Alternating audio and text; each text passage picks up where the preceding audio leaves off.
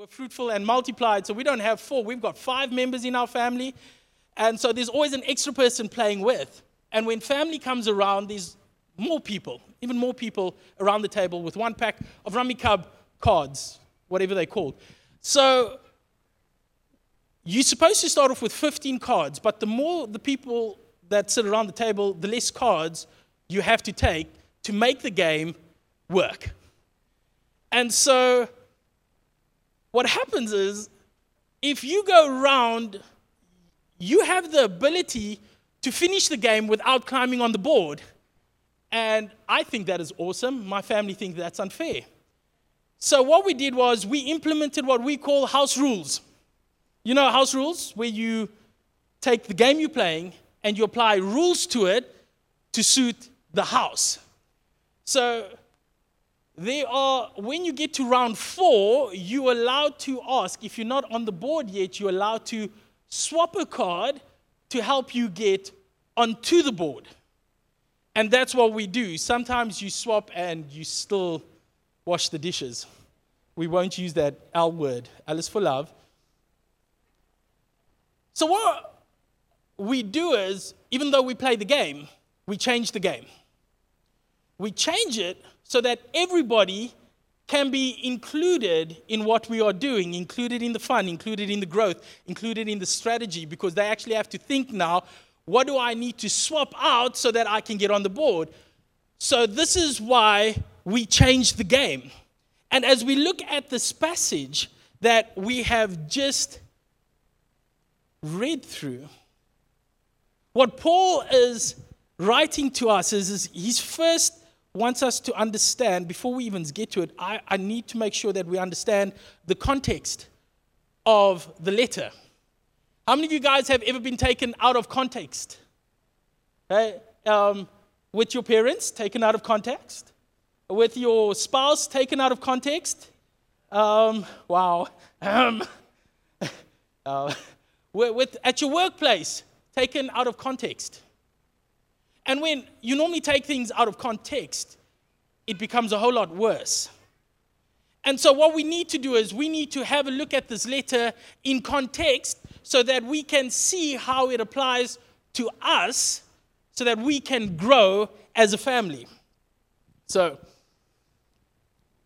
Paul, as he is teaching them about who Jesus is, he is telling them that the way they live their life needs to change as well.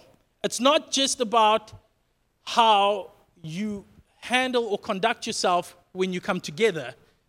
It's how do you conduct yourself when you are out in the world? You see, it's all good we want to build a culture in the church, but we need to make sure that the culture that we have here is the same culture we have out there. Because if not, we get that lovely word called hypocrite. So we want to be able to live life the same no matter where we are. And that is what Paul is actually telling this little church. And what we need to understand is this little church is new. Christianity at this moment is new, but the culture that they live in is not. So they have a culture where the husband was the only one that had a place in society. Women, children, and slaves were considered nothing. And so Paul's writing to them and he's going, Jesus is amazing, Jesus is supreme. Your lives have to include Jesus in everything. But what you need to understand, it's not about just meeting together, it's about what you do when you're out in the world. And so, as you read this letter, Paul is not condoning the culture. He's not condoning that women are less, that kids need to be obedient just out of mindless ambition or slaves are right. What he's actually saying is he wants to speak the transforming power of Christ into the culture. And this is where we change the norm. And so, this is why I believe we need to change the game. Because the world is going to tell us our families need to be run in a specific way. And Jesus goes, Let me just show you how it's done. And so this is all about relationship with each other, not just in the church, starting at home. So we need to change our relationships with our spouses, our kids, and in our time, our workplace. Can people tell that you serve Jesus through the relationships that you have at this moment? One of the most challenging words in this passage is the word submit. I love using that word. At home, my wife, you saw it today. She loves kicking stuff. I'm not fat, I'm swollen. Um, I'm just joking, she doesn't kick me. Uh, but um, when my wife doesn't do what I want her to do, I go, submit, woman.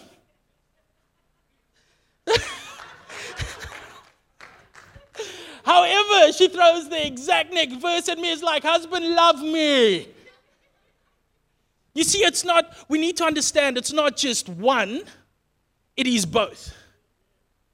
Last week, we got our family to help us preach a word, and we spoke about building a culture takes you and me. When it comes to building your culture in your relationship, it's not just what the other one needs to do, it's both of us it is the wife and the husband. It is,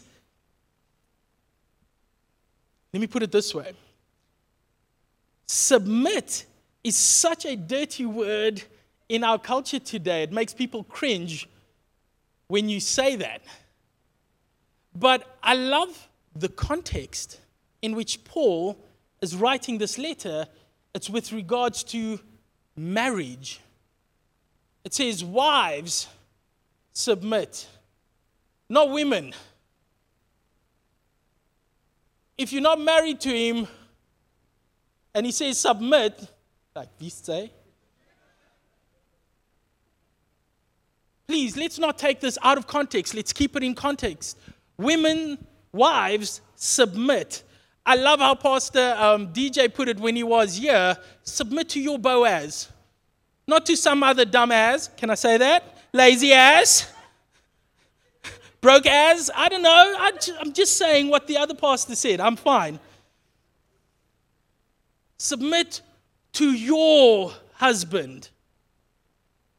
Because people like to use submission in a derogatory kind of way.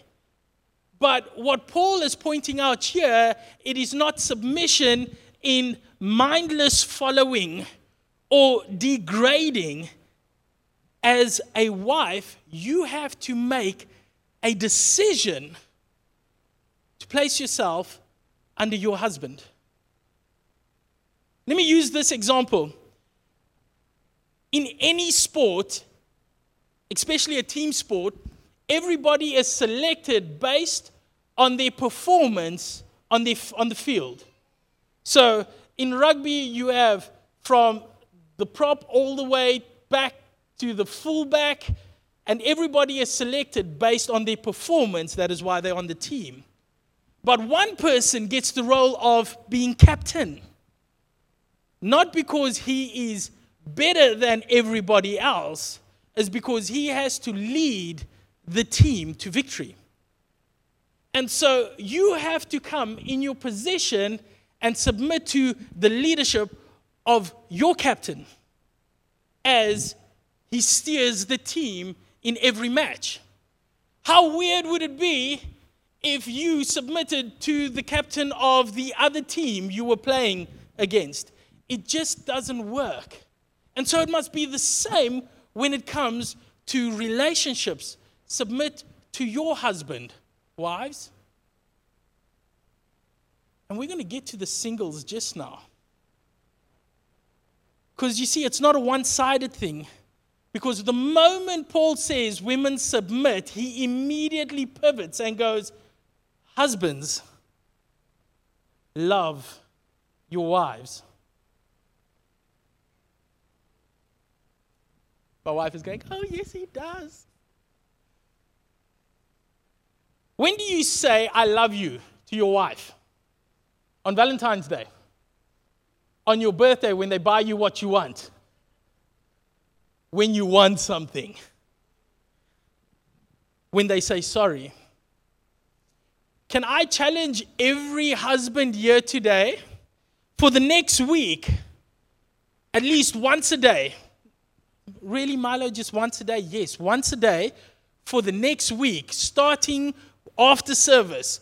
You walk up to your wife and you go, I love you, but you add one word after that, because, and one reason after that, and it needs to be different every day. So, Alison, oh,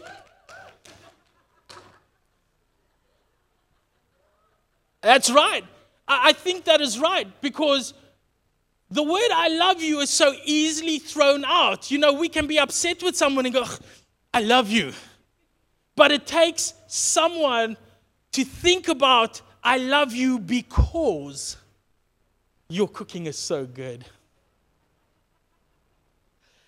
I, I, was, I, was, I was thinking about everything that just like, this is the product of love, woman.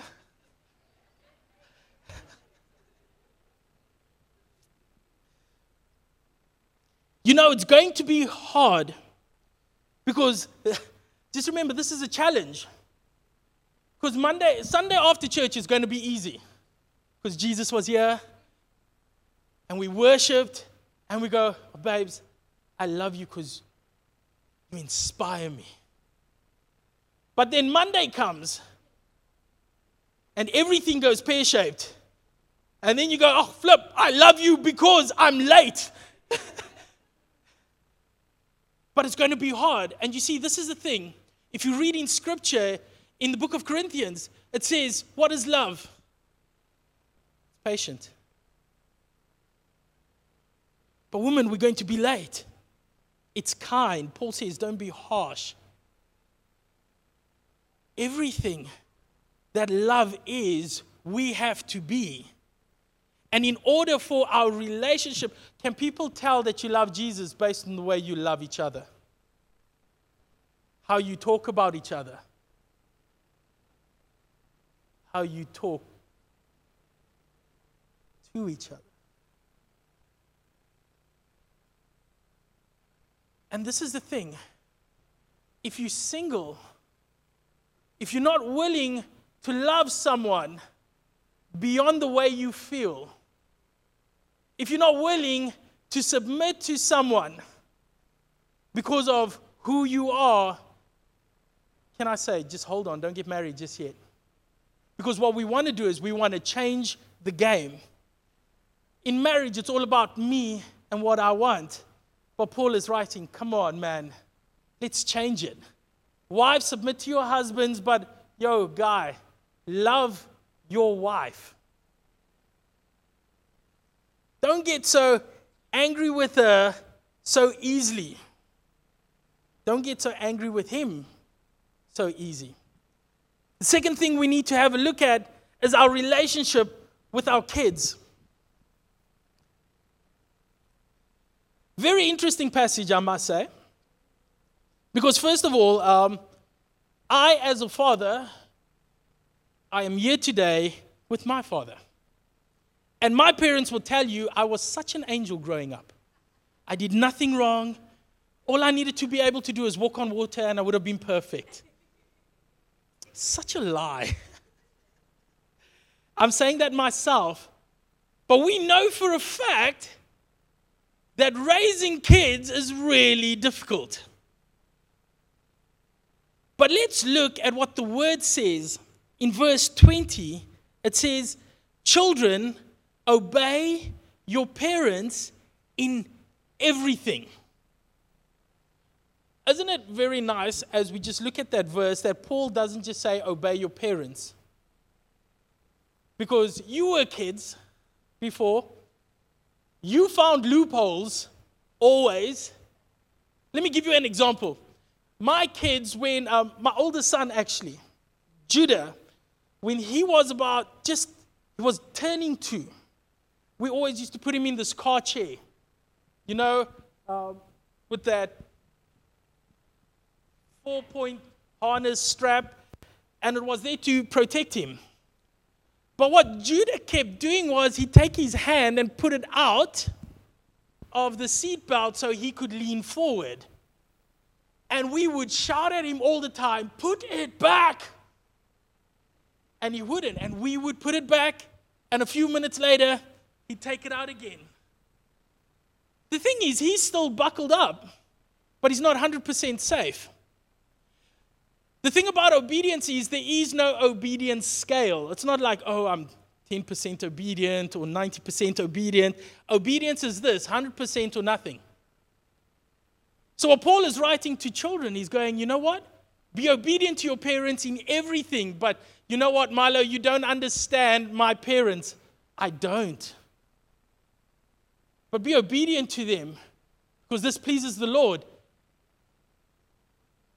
Let me do this. If whatever they're asking you to do contradicts God, don't obey that. Otherwise, obey everything in service of the Lord. But then he goes, Hold up, parents. It's not just about the kids. Fathers.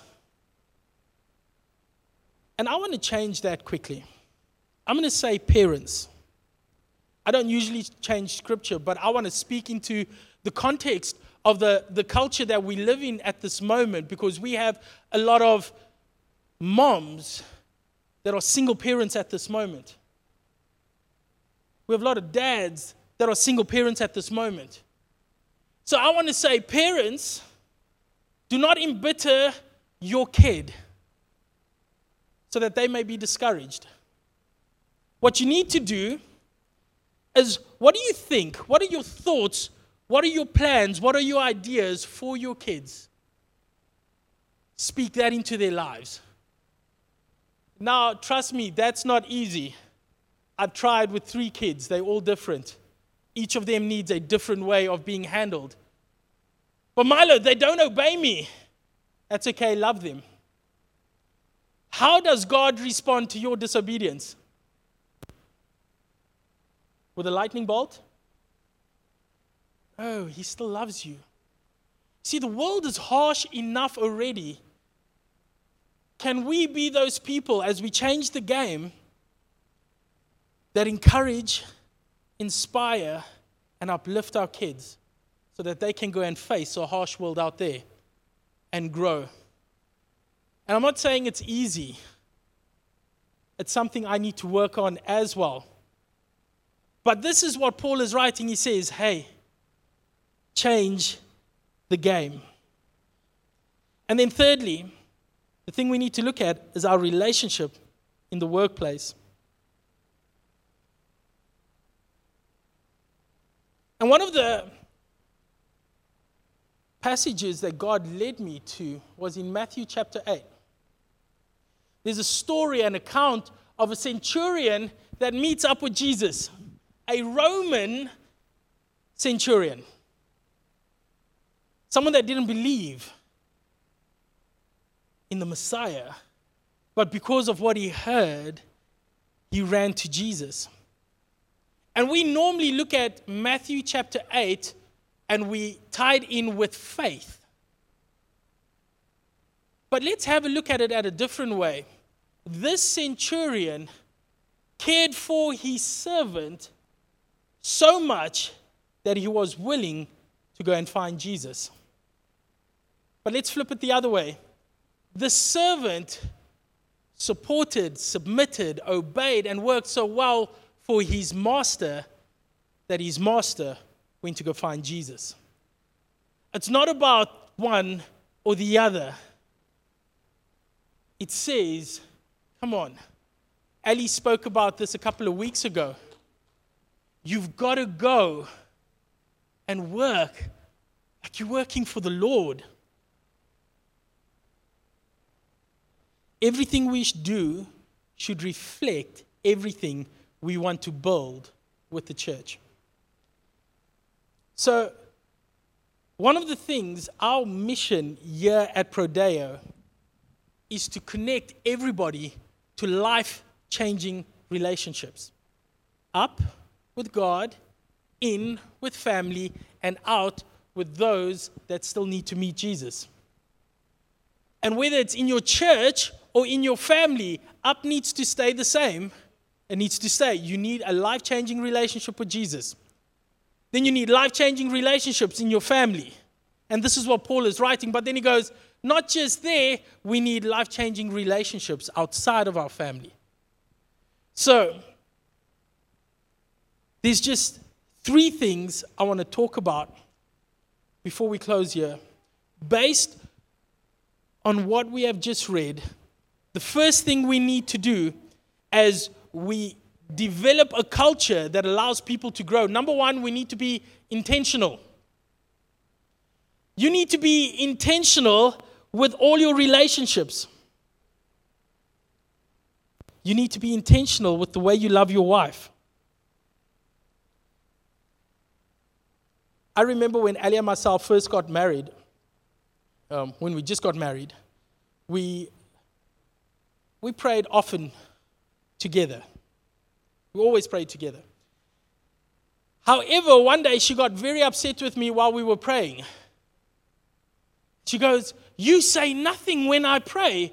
I'm like, But, but it's a good prayer. I mean, we, you bring down heaven. She's like, Then say something.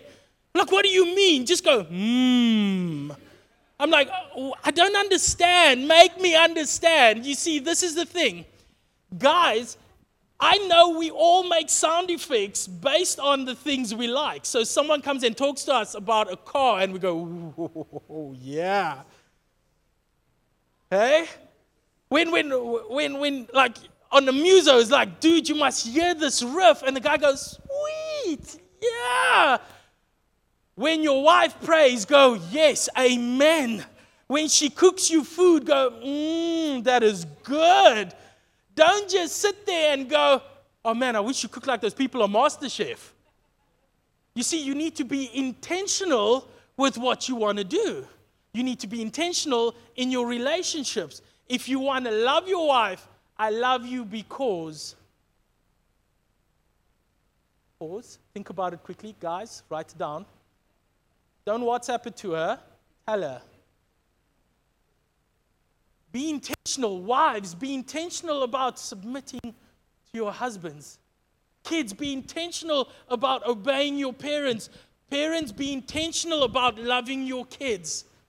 You see, everything that Paul's talking about, he's saying you need to be intentional if you want to change the game. The culture that we are in, we need to be intentional about changing it.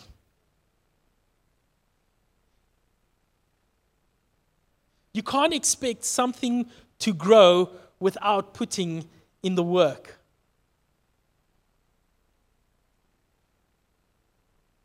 As you can see, I go to gym. I do, actually.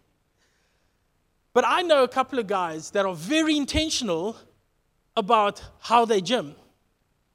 Because you can't eat whatever you want and expect to be healthy and grow properly. You need to be intentional about going to gym. So why can't we be intentional about our relationships with our spouses, our parents, our kids, in our work?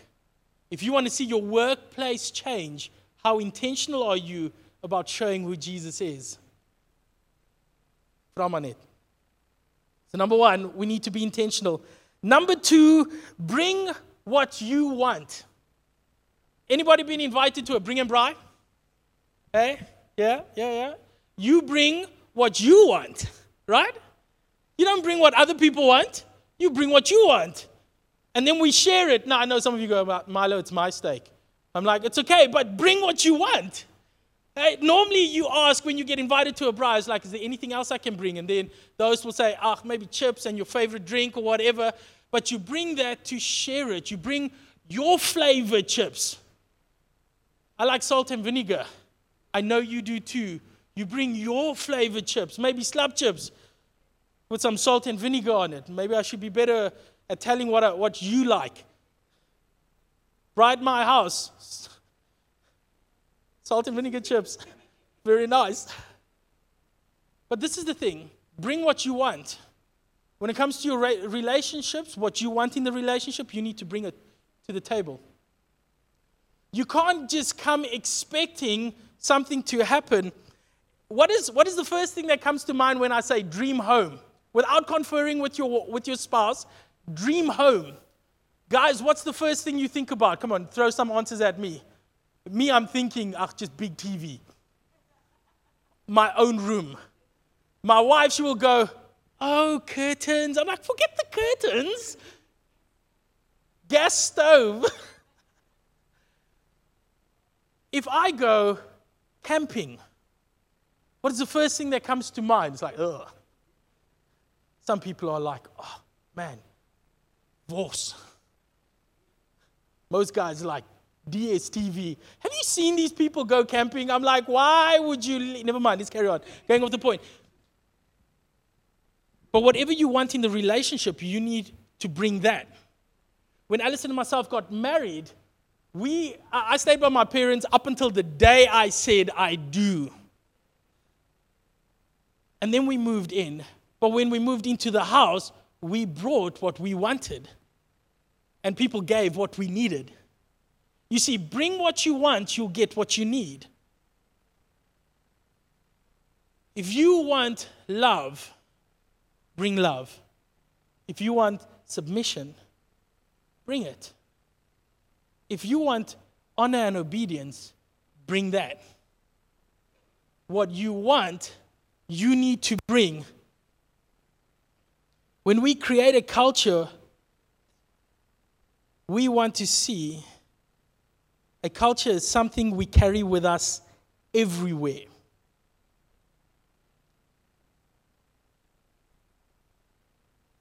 So you're going to have to be love outside of your family and outside of this church. You've got to be obedient outside of this church and outside of your family as well. Everything you do needs to be in everything you do. Whether you're at home, work, church, hanging with friends, we need to change the game. So bring what you want.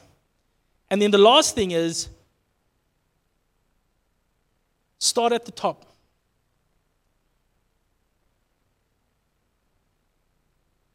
Colossians was written as one letter to this church.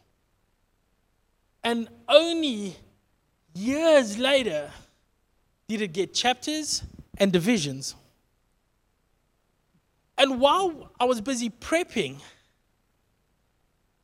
I believe if you go and have a look at your Bible, it will show you when you start at verse 18 of chapter 3, there's a heading that says something about family. But can I ask you to let's just go take a step back, one verse above that, to verse 17. It says this And whatever you do, whether in word or deed, do it all in the name of the Lord Jesus, giving thanks to God the Father through him. So when you love, love like Jesus. How did Jesus love? He loved them to give them life, and then he loved them so much that he would die for them. When you submit, submit like Jesus. Because just remember, he's the head and the church is the body. And we need to submit like he submitted to God in the Garden of Gethsemane, where he goes, You know what? If it's your will, please Take this cup away from me. But you know what? I'll submit to do what you say I will do. Can we be obedient like Jesus was? No matter where we are, no matter what we do, he obeyed his Father and he didn't change. Can we encourage and forgive like Jesus did? You know, start at the top, do whatever it is, work as though working for Jesus, lead like leading for Jesus. You need to start at the top. We need to change the game. Whatever culture we want to bring in here needs to start at home. And it needs to carry on beyond our household. And so that is what Paul is writing to us at this moment, what he is speaking to us. Change the game. Quickly, if you are here with your spouse, look them deep in the eye. Wow, there we go. Did you smile when you did that? There we go. You see, that is what started this whole journey with your spouse is that look. Be intentional about spending time with them. How many of you have kids that are here at this moment? Hey, yeah, I'm your kid. when your kids come running out of the children's ministry, love them. I got angry with my boy yesterday because he was interfering with my prep time. And all he wanted to do was show me something that he was doing. I'm like, I don't have time for this. And I had to repent and I went, you know what, Lord, I'm sorry. I need to have time for my kids as much as what I need time to prep. Because I want to be intentional about raising them properly. So be intentional, bring what you want, and when things seem to be falling apart, and when things seem to be a little bit difficult, a little bit challenging, start from the top. Put Jesus in everything. Put Jesus in your relationship with your spouse, with your parents. If your parents drive you crazy, pray. If your kids drive you crazy, pray. No matter what it is, put Jesus in everything. Start at the top and watch us change this world. Can we pray?